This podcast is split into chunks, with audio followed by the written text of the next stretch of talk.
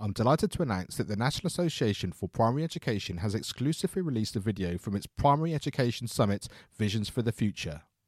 This video, recorded by me, Mark Taylor, and Al Kingsley, talks about creating digital strategies for schools. This video is available for you to watch now at educationonfire.com forward slash blog, which I really hope gives you a taster of some of the amazing content that was available as part of that Primary Education Summit. That's educationonfire.com forward slash blog. Hello, my name is Mark Taylor, and welcome to the Education on Fire podcast. The place for creative and inspiring learning from around the world. Listen to teachers, parents, and mentors share how they are supporting children to live their best, authentic life and are proving to be a guiding light to us all. Hello, welcome back to the Education on Fire podcast. Whether you're in the gym, you're walking your dog, you're on your commute, you're very welcome and thank you for being part of this amazing community. Today I'm delighted to be chatting to Bill Eckstrom, and he's the CEO and founder of EcSell Institute. In 2008, Bill established EcSell Institute to fill the void he witnessed and personally experienced in the coaching and leadership profession within business. But since then, EcSell's research and improvement programming has also been utilized in the athletic and academic worlds, spawning his new startup, EcSell Sports and EcSell Education. He's been on the TEDx stage in 2017 and again in 2022, where he shared his research and experiences in renowned talks that have been viewed by almost 5 million people throughout the world. Bill has co authored the book The Coaching Effect. He's a regular guest on podcast radio shows and has been featured in Forbes and Inc. magazines. His work as a keynote speaker is highly regarded throughout the world, and he's proud of the fact that his material is based on EcSell science and research. So I really hope you enjoy this conversation with Bill Eckstrom. Hi, Bill. Thank you so much for joining us here on the Education on Fire podcast. I think you might be the first person that we've had from Nebraska. So I'm very excited to, to welcome you to the UK. And um, yeah, thank you so much for sharing your story today. Oh, thank you, Mark. Uh, as we mentioned, I, um, I hopefully I'll set the bar high enough for being the first person from Nebraska. But uh, anytime I've been able to work or or have share an experience with somebody from the UK, it's just been wonderful. So I'm excited for today. Fantastic. So tell us EcSell in a nutshell in terms of sports, in terms of education, in terms of that journey. Where was the genesis from that, and, and, and how has it sort of developed into where you are today? Uh, okay. Well, well, Mark, thank you for asking that question. Uh, so, for a long time, for over a decade, EcSell uh, EcSell Institute, the, the parent company, we've really worked at, at, taking a research approach to all of our everything. We're, we're a research based company, and we've quantified. We've been able to figure out how to quantify the impact a leader has on the growth and performance of their teams in business. And um, then through just no real um, marketing tactic of our own or strategic tactic, uh, ath- uh, sports, athletic departments started reaching out. And I think it was probably, well, it, it started post my first TED talk. Uh, and they were wanting to know, hey, if what you're doing in business, if you can quantify the impact a leader has on the performance of a team at work, can you do it in athletics? Can you help us understand the impact a coach has on the experience of athletes? So we that's how we got pulled into the sports arena. And then uh, a very forward-looking school superintendent after studying our work and reading our book, it's called The Coaching Effect, um, came forward and said, okay, if you're doing this in business and you're doing this in sports, can you help us understand the impact teachers are having on the experience of students in a classroom? So that's how we then were brought into the world of education. And so um, the beautiful part of all that is what we thought we would see, we did see, which is about 90% of what it takes to be a great leader in business creates the same sports coaching acumen and the same impact teachers have on a classroom.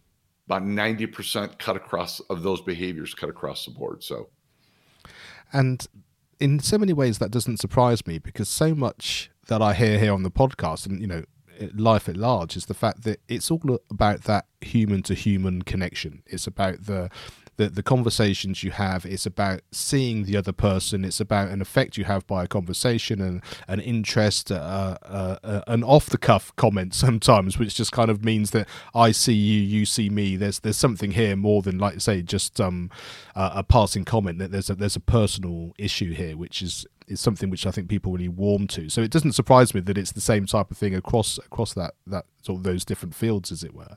Um, in in terms of sort of understanding what makes um, a great leader from that point of view, do you always have to sort of bring it back to sort of data in terms of we know this has now been positive because it looks like this, or is it a little bit more like say that kind of that personal idea and less data driven, but actually the results come much more kind of um, ethereally, as, as, it were, because it creates um, it creates an environment, it creates um, a situation, it creates a team, it creates a community. What, what's sort of the difference between those sort of two things? Uh, all right, so I'm, I'm going to uh, answer that in the way I think I heard it, and to make sure if I if I don't answer your question the way you worded it, um, uh, we'll, we'll come back to it. So we do use a data driven approach, but here's what's interesting: is for example, when it comes, this cuts across business, athletics, and education. Now, keep in mind, in education we are measuring in sports we're measuring the student experience that coaches and teachers provide. But what's what creates a positive experience for students is the same that creates a growth environment for people in business. So having said all that we use a data approach to understand things like relationship. So, believe it or not, we can actually quantify the strength of the trust based connections teachers have to students in a classroom or have created with students in a classroom or coached to their student athletes. Um, so the things that everybody used to think, and I think that's what you're alluding to, were perhaps soft skills. Yeah, yeah. Are no longer soft skills. They're only soft because you couldn't measure them. Now we can quantify them. We can quantify the amount of psychological safety teachers provide in a classroom or coaches provide in a team environment. So we do take a data driven approach, Mark, but only you know, I shouldn't say only, but we use that approach to measure the things that create these environments that you're talking about, that, that create a connection that that allows me to to be in a safe space, for example. So is that what you were asking? Yeah, absolutely, and and and also just sort of further from that, like I said, you are able to quantify that now. So what what does that look like when you're sort of explaining to somebody, you know, this is what we're seeing and this is how we're able to describe it to you?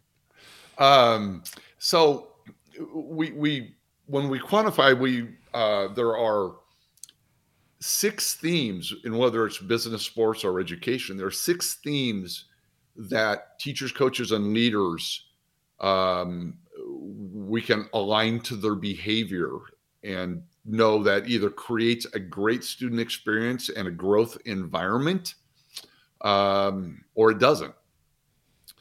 And teachers, coaches, leaders either propel growth of students and, and, and business people or they, you know, uh, withhold it. They, they, they block it, right? Um, and I think sometimes that's how we have to uh, think of ourselves, whether I'm in the working world or the business world, the business world or the education world or athletic world, is do I propel growth or do I inhibit it?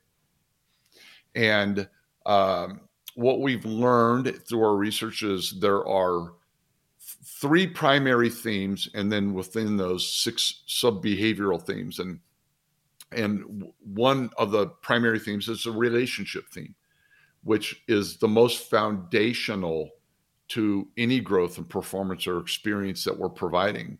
And um, within that relationship, there are two things we measure: measure your a, a teacher's ability to create trust-based connections and create a psychologically safe environment. Um, then we measure what we call within an order theme. We measure communication and structure. And those are very, very important behavioral themes that, that teachers and coaches provide. And the last being what we call a complexity theme. And, and we'll just rethink think of that as, as more of a challenge theme, but it's their ability to challenge students and develop their skills. So there's six primary themes that all teachers and coaches and business leaders that you know they all have connections. Now whether or not those connections are effective that that varies by coach. So we report back on the data and what we call uh, just uh, those theme scores, and they're on a scale of one to 100. And the average, to give you an example, uh, in education, what we're seeing, the average ability of uh, teachers to create a trust connection with their students averages about a 65. In sports, it's a 70, 72, I think. Um, and, and sadly, in, in both sports and education, the that relationship, the overall relationship theme of the three primary themes is the lowest. So, and I could go on and on and on, but yeah, I mean, do you think that's because I'm just trying to think there in terms of when you're in business, you know, there, are, you know, your job's on the line, your livelihood's on the line, you know, you, the you know the people in the leadership role are trying to get the best out for the, the best of the company and and the people who are in in their jobs are wanting to sort of keep their jobs and, and hopefully do the best for the company based on like say how those leaderships are coming through. The difference in an education setting is that sense that there may well be a load of students there who aren't interested in learning or being in school and part of the the education job is to kind of maybe inspire that and and to bring that through. So you haven't got necessarily everyone on the same page and even in a you know let's say a class of 30 you might have 20 that are but 10 that aren't and therefore that's going to sort of change change that. And I and I and I guess the coaching point of view is sort of somewhere in between because if you've got onto a team you want to do the best for the team but then there might be some some reason why like say the scores are, are, are lower than than others but but more than the education side. Yeah so um and while for example in in the world of sports the the the relationship theme scores are the lowest of the three primary themes. You know, uh, connection and psych safety are the two lowest. It's the same in education. Um, in business, it's not, which is interesting because in so many ways, um, the world of sports is so much more advanced than business and education. But sometimes it's it's the reverse. For example, one of the things we found in working in education is what we call um, the fun factor. And and if teachers don't make learning fun, that has a huge impact on the engagement and the experience students have. So we thought, okay, let's does this really matter in business cuz I get, you know, I'm getting a paycheck, right? If I'm if I work for you, Mark, uh, fun or not, I got to perform my job, right? Well, then what we discovered, it had a huge influence in business as well. So we're learning things from the classroom um, that we didn't know in business and vice versa, of course. So while the scores in in education are lower, they're still relative uh, to to to the world of sports, for example. But here's back to the concept, the theory is in a classroom, I probably have somewhere between 15 and 30 students. And I've got multiple of those depending on how, you know, how the scheduling works throughout the day. Teachers in order to score well, and we see teachers that score in the 90th percentile and about 96th percentile in, in relationship scores they are way more intentional about it. And it's because it's more challenging to do it when I have 25 in a room versus just seven direct reports in the business world. That means I have to work harder at it than I do if I'm in the working world. And teachers that are acknowledge that and are willing to do that do score well. Their students do um, uh, just talk about what a better experience it is in their classroom. So I think it's just sheer numbers, um, Mark, versus any is uh, there could be some uh, psychographic differences as well, but I just think more than anything, it's a numbers standpoint. Yeah, and I think really trying to, like you say, connect with that number of people, and especially when, like you say, they they might be um, reticent to do it, or or like you say, the fact that actually it's not just fifteen or thirty, like you said, it's fifteen or thirty and then another 15 or 30 then another like say through, through, throughout the day. So we, you're talking maybe a few hundred over the course of a week that you're having to engage with. So that i guess that that real knowledge of of who you are and how you're connecting with so many different people just maybe opens up that skill set a bit more than like say if it's just a regular small number that you're doing you're seeing on a sort of a daily or weekly basis. Yeah and and what's what's interesting exactly what you described. That makes it so much more challenging, but it doesn't take away the importance of connection and creating psychologically safe environments. So it's just harder to do, but teachers are doing it, which we find wonderful. And and that idea of sort of psychological sort of safety is that in terms of failure is important. We're happy for you to give it a go. Um, a sense of, you know, no matter what happens here, we've all got each other's backs and we're all have that sort of either growth mindset or that ability to want to learn. Is that kind of what you mean by that? it, it, it is. It's um, psychological safety is creating an environment where I'm free to be my authentic self without fear of negative consequences. So from um, and it in, encompasses more than just the teacher. Now, like connection, I can feel unconnected to my classmates, but I can feel connected to the teacher. Psych safety encompasses the entire environment. Now, we know the teacher has the biggest impact on that environment but yeah, do I feel free to ask questions without being ridiculed by classmates? Um, do I feel safe to try something new and different? You know, in the world of sports, uh, do I want the ball in my end? Do I want the ball at the end of the match? Do I want to be the one that's that's doing the penalty kick, or do I feel safe enough to, to want to be that. No matter what happens, then I'm not to, my coach, my teammates are, aren't to dislike me or impugn me. So, right, it's, it's not an abuse thing and i think too often people think psychological safety that's abusive no it, it's everything from you know and, and again how does my coach respond when the umpire referee makes a bad call when they lose their mind or if they get angry, uh, people will think, well, they didn't get angry at me and I'm on the team. But what happens psychologically is we see that anger come out and we think to ourselves subconsciously or even consciously, perhaps, as I hope they never turn that anger on me. And so now, in order so I don't I don't want that to happen, I'm going to play it safe. And we see the same in the classroom. If I'm impugned by asking a question or getting something wrong, how am I treated? How am I responded to?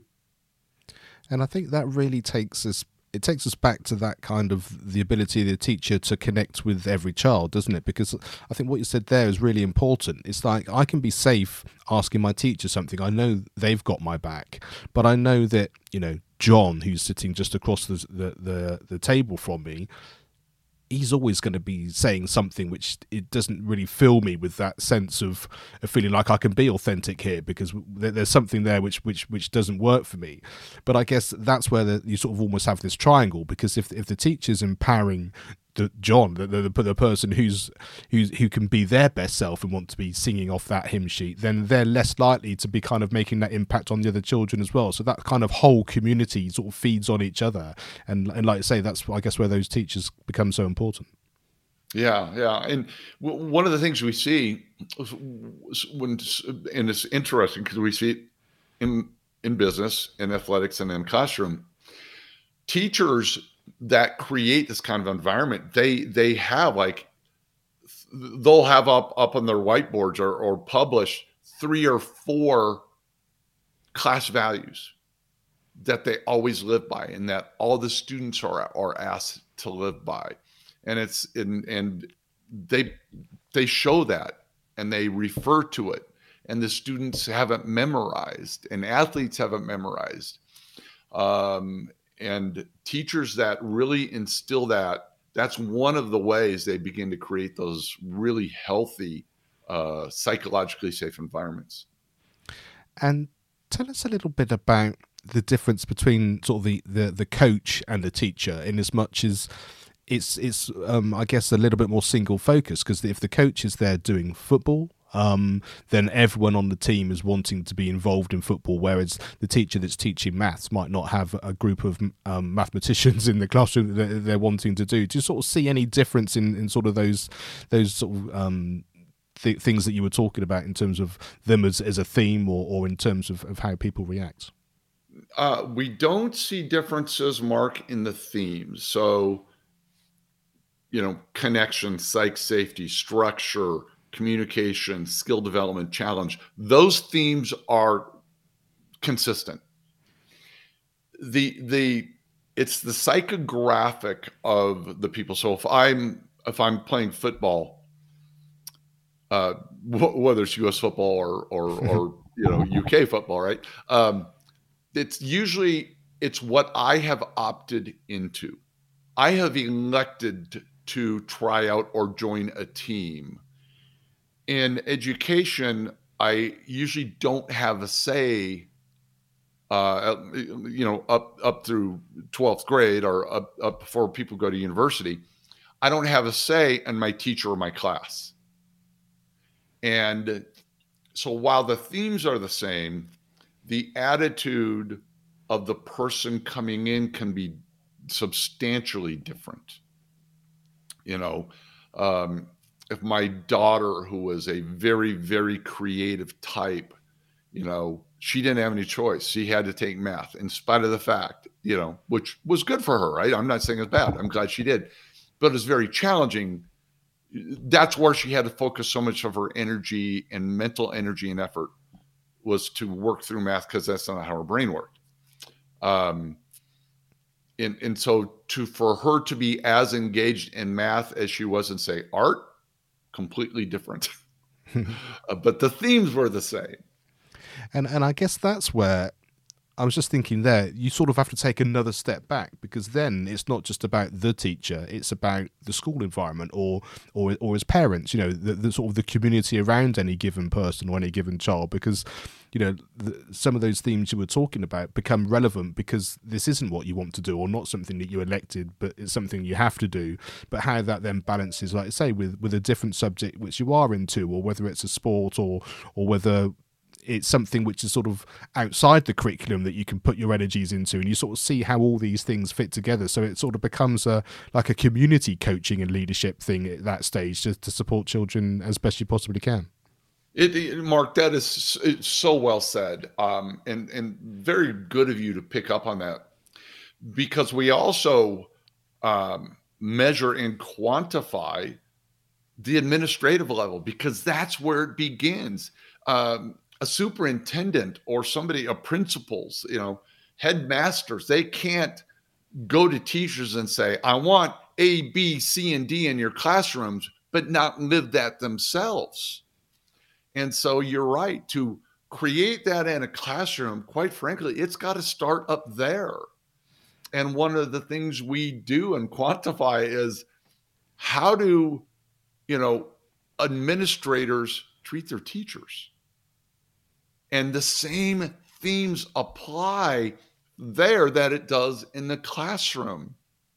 So a principal can't say, hey, well, they can, they can say anything they want, but say, okay, we want you to have create trust connections with your students. We want you to create these psychologically safe environments. But oh, by the way, we don't do that for you. You can't, you, it, it's really challenging to create adverse, healthy micro environments in an unhealthy overall environment. So you're right, Mark. It begins at the very top and it trickles all the way down to the students. And I love that idea of, of trickling. And do you have any sense of, of a timescale of that? Because it's a little bit, if we go back to the sort of the coaching side of things, you know, you see another manager coming into a to a side, they've been struggling for a while, they've got rid of the last two or three coaches. Someone comes in and changes everything and it's not normally overnight it, it, it, takes a while for it to be embedded and then they bring people in whether it's staff whether it's new players whether it's an ethos whatever it happens to be and you start to see those results change as a result of, of, of all those things. Is there kind of um, an idea of how long that takes, or is it literally a question of, of the impact that they have and how quickly that can kind of, uh, turn things around? Maybe not the right phrase, but you understand what I mean. Well, that's a powerful question. Uh, markets, I, I, don't. We don't have any research, first of all, on how long it takes, and um, and I think there's there's several items that usually somebody is unless there's a voluntary departure. So let's say you get a great coach who decides that hey, you know, I'm just going to retire at the top, I, you know, and they're gone. But if if the if the opposite is true, if if they're there if there's new there because culture needs to shift because it hasn't been a growth culture or a high performance culture it depends uh, the time it takes to evolve to a healthy one is really dependent on two items. Number one that coaches or teachers willingness to change. But number two and this is where and i'm not this is not a plug but this is what we do where do I need to change? And this is the this is what's so important, I believe, is why I'm so passionate about our work in all of those three sectors. Is if I'm a leader and I want better results for my team, it starts with me. It's not about the kids in my classroom. It's not about my athletes not performing. They're not performing or they're not testing well or, or, or they're not making enough money in business, that's because of me as their leader, as their coach, as their teacher. And if I don't know, though, where I'm strong and my opportunities, you know, where I'm weak, in essence, my opportunities for growth, where do I put my efforts and energy? For example, if my kids, whether it's in sports or, or, or education, aren't performing, aren't growing, they're not engaging, right? Is it because my connection score is low? Is it because I have a poorly structured classroom or team environment? Is it because I'm not challenging them to grow? You know, so I think there's multiple items. Uh, number one, there is the willing overall willingness of a coach to shift and the more willing they are to shift to more positive ways, the adaption curve tightens or, or drops. But the other is knowing where to improve. So it's hard to get the latter with or, or the former without the latter. Yeah, and I think the way you put it there makes it so clear, isn't it? Because you can have those conversations about about those things. So it's not about the fact that you didn't do well in this piece of homework or it's not about the fact that you know you missed this pass. It's the fact that we didn't do all this stuff further back which enabled you to want to study or to want to put the time in to get that skill higher to feel like you could you could do it because you knew like I say you're then in that safe environment. And so it's interesting sort of how far back you have to wind in, in order to see all that and then also to be able to articulate it so clearly to the people that you're you're leading. Like say whether you're an educator or, or a coach or in business that you can kind of get that across.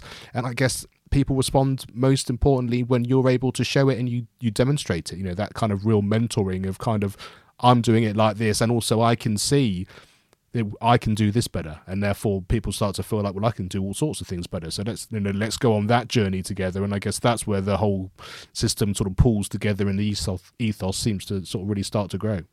Yeah, Mark. That, uh, uh, uh, again, was well said. The so often that it's the always the outcomes that get the attention. you know, uh, wins and losses in sports, right? How much money we make in business, test scores for students. Um, but we believe, and, and what you're referring to is what's the root cause of that outcome? What produces that outcome? That's where we need to focus. And and more than anything, you know, if, if anybody's listening to this, take this away from you the number one area or top two areas you you need to focus are on trust connections and creating psychologically safe environments. Those two have the strongest relationship to growth and performance than any of the other things we measure. Now, shortly beh- behind that is what we call challenge, and that's one of the things I think uh, we see in in all in, in all these realms of work is you know growth doesn't occur unless I'm in a state of discomfort. And teachers and coaches and leaders all have a responsibility to create healthy discomfort for their kids so they can grow. So anyway, yeah, we can keep there's a lot of places we can go with that, but yeah, I, I think I think that's I think that's really true, and I think I've had conversations on the podcast before about sort of fearless leaders, um, and and by that it's the kind of you know the government have said we need to test like mad. We need to do this. We, the outcome's really important.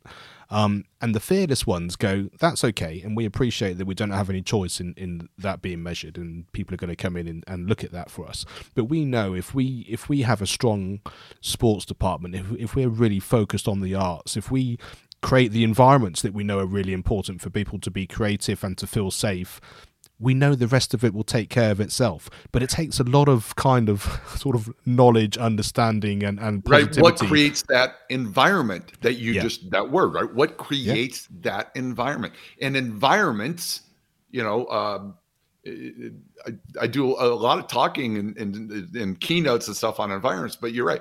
Environments either um, there are growth environments, what we call complex environments, and they're ordered environments. And that's you're right. That's where the focus needs to be is what is it that creates the growth environments for the students? And we know in a classroom setting the teacher has the biggest impact on that environment. Because the, the flip side of all of that is the fact that we need to make sure that child a gets a better mark in maths than they did last semester or last year. And so what we're going to do is we're going to make sure they do three times as much of that, which we know, you know, a little bit like we need to make sure this person gets the pass right of a higher percentage of time. So we're just going to practice and practice and practice. And that does work to an extent but it doesn't create the magic. It doesn't create the situation where there's a free flowing authenticity about how they're going to do that. And it doesn't give people the freedom in order to, to achieve those things in a, in a, in a natural setting. And I, I think so many people have only experienced that kind of we're going to hit the nail even harder and more often in order to try and get there because we've seen people do that. The cost of that, you know, teacher burnout and well being and mental health and all of that kind of stuff is massive. But yet we still keep doing the same thing. And, and what you're talking about, the complete opposite, which is, you know, such a, a positive way of going about it and a way of being able to understand it. I just think it's why these conversations are so important because so many people either don't know about it or they don't have enough time or the ability to believe in it within an environment to kind of make that a, a, reality and to see it being a reality in enough places to to say no this is where we're going and this is why it's going to happen yeah what what you're describing are um, a love based environment you know where or, or that environment can create you can create growth environments and and performance environments that are love based you can do them fear based you can do them formal authority right? I'm a teacher you're a student. I'm a coach you're a player. I'm your boss a manager at work you're an employee right? You go do a b and c and you can get people to execute. You can get like you said you can hammer it home. You get if I just do repetition, I can get my daughter to know math better. But what about the creating the environment that promotes learning as opposed to doing homework? That's what you're describing, and that's where um, those are typically created through love.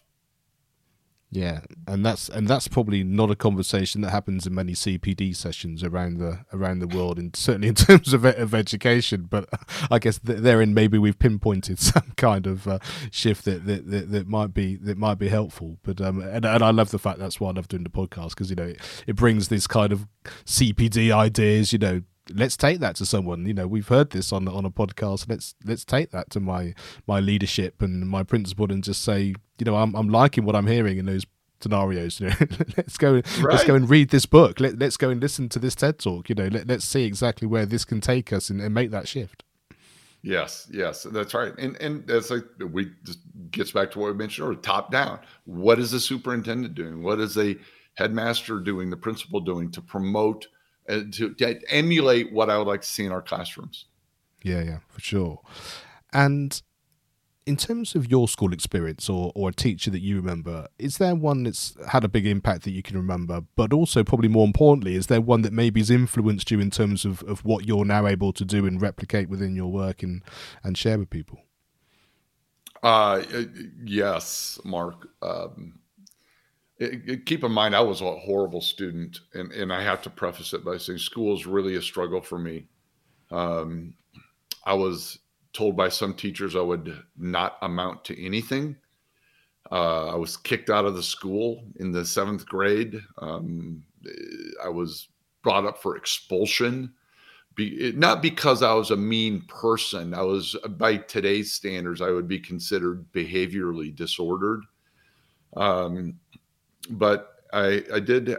I, I was lucky to have a, a, few teachers. One of which, the most memorable, and his name was Mr. Yankee, uh, eighth grade for me. And um, following a very bad, bad prior seventh grade year, I was fortunate enough, lucky enough to have this gentleman as my what we called back then core classes. So all the core learnings, I spent more hours with him in a day than I did on my other teachers and Mr. Yankee changed my life. He he made me believe that I wasn't dumb. He made me believe that we could have a relationship, but yet still have uh, respect in the classroom.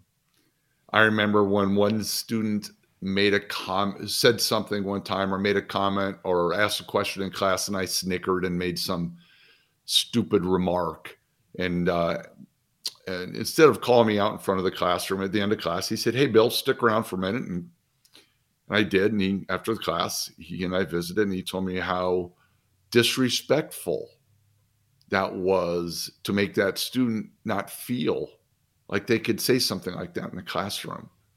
And that in, in his classroom, we wanted to treat each other just like we I would want to be treated. And he and it was I don't remember all the specifics, but he created he made number one he made me feel wanted and needed he made me feel like i was important he got to know me he knew i was into sports he asked about my questions you know he asked me questions about my life outside of the classroom and he made me want to treat others the same way and um, from that point on he set the standard and the downside of that for me of having him as a teacher, I expected every teacher I had from that point forward to behave like Mr. Yankee did, and none of them did.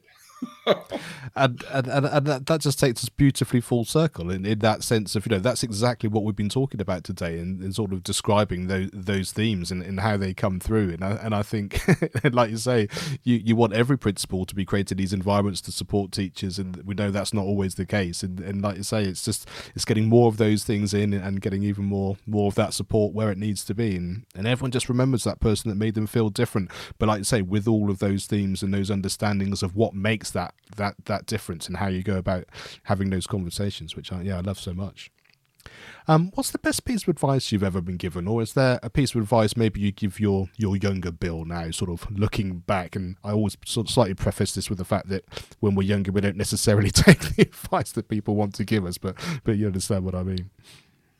Uh, Mark, it's funny because uh, our team meetings at work, um, always somebody is always uh, in charge of having what we call the opening question.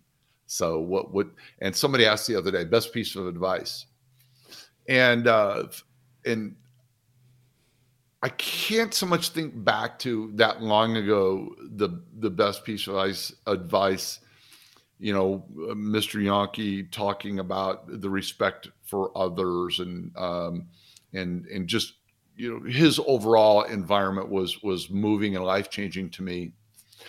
But the most recent that that now I look back and wish, and I think we all wish, you know, it's interesting if we can't look back on our lives and think and cringe at some of the things we have done or said, we probably haven't evolved um, and I wish I had had this earlier, but it is it came from a gentleman um, who I never met. His name is Dr. Viktor Frankl, and he's an Austrian psychiatrist. Wrote the one of the all-time best-selling books called Man's Search for Meaning. Uh, spent two years in a concentration camp and lived through it, but he says between stimulus and response there is a space and in that space is our power to choose our response. And in our response lies our growth and our freedom.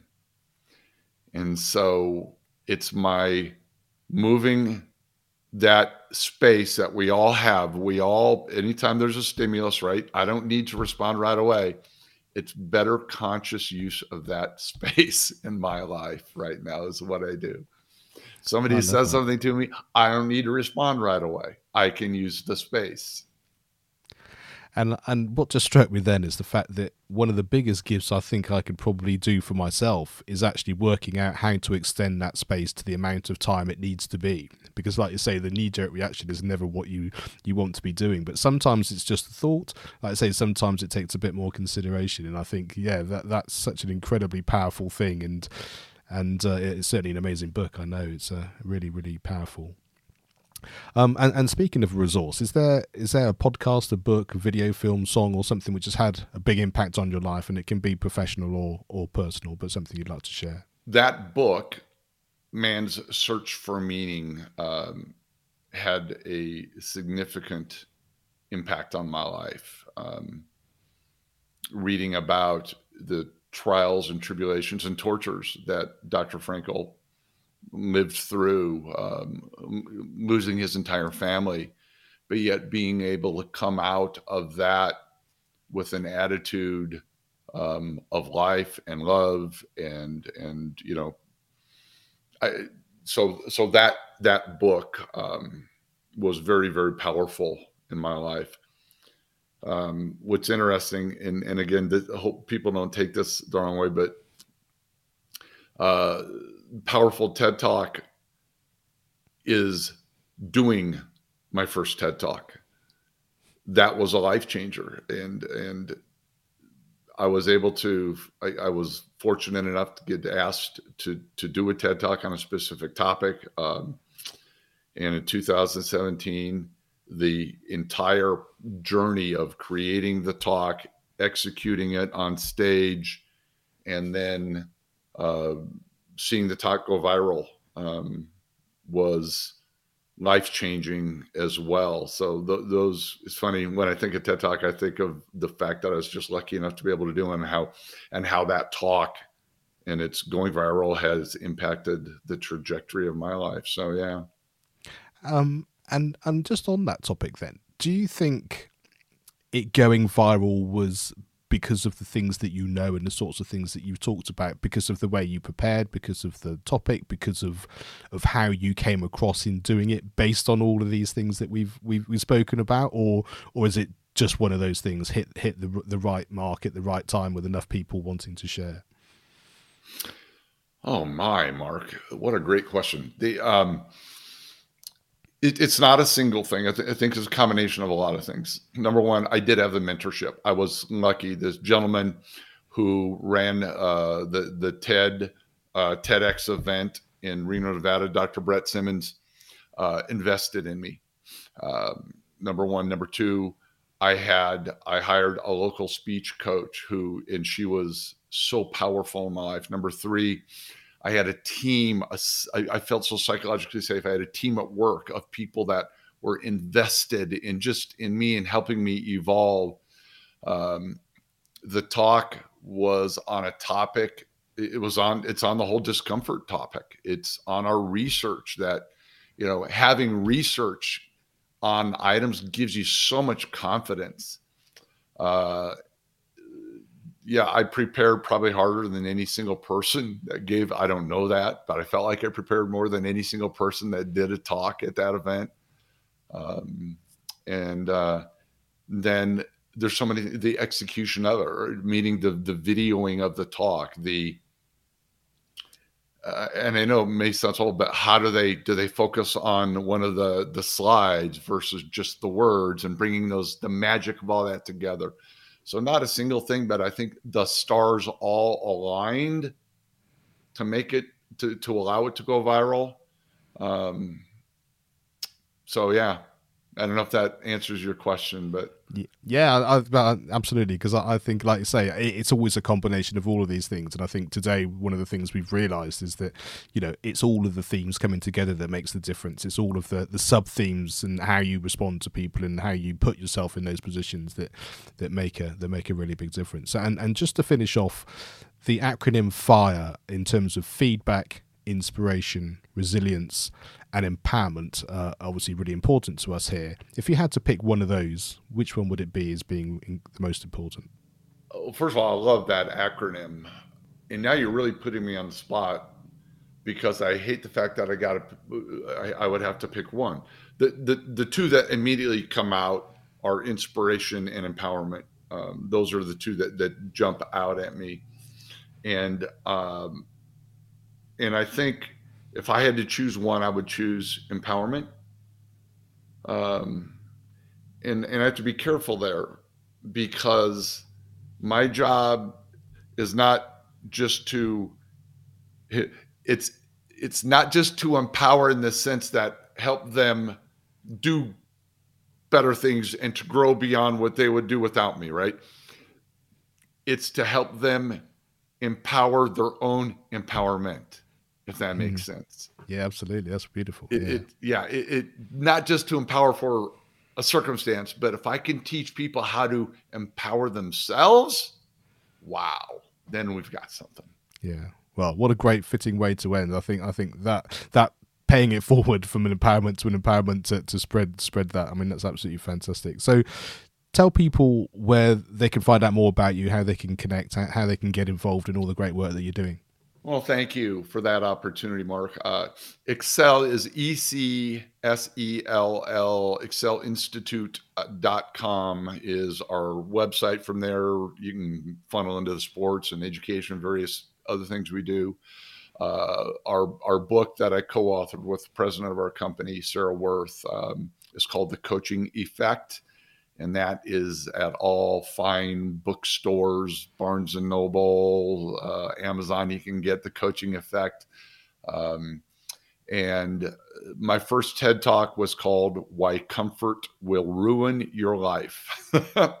and uh, that's, of course, on YouTube. I did a recent one, which is interesting, that is not at all going viral, but um, it has to do with more the, the athletic uh, coach's impact on student athletes that TED talk just came out, and I love that one. Had more fun doing that one, and it's interesting. It's not doing nearly what the other one did, which is fine.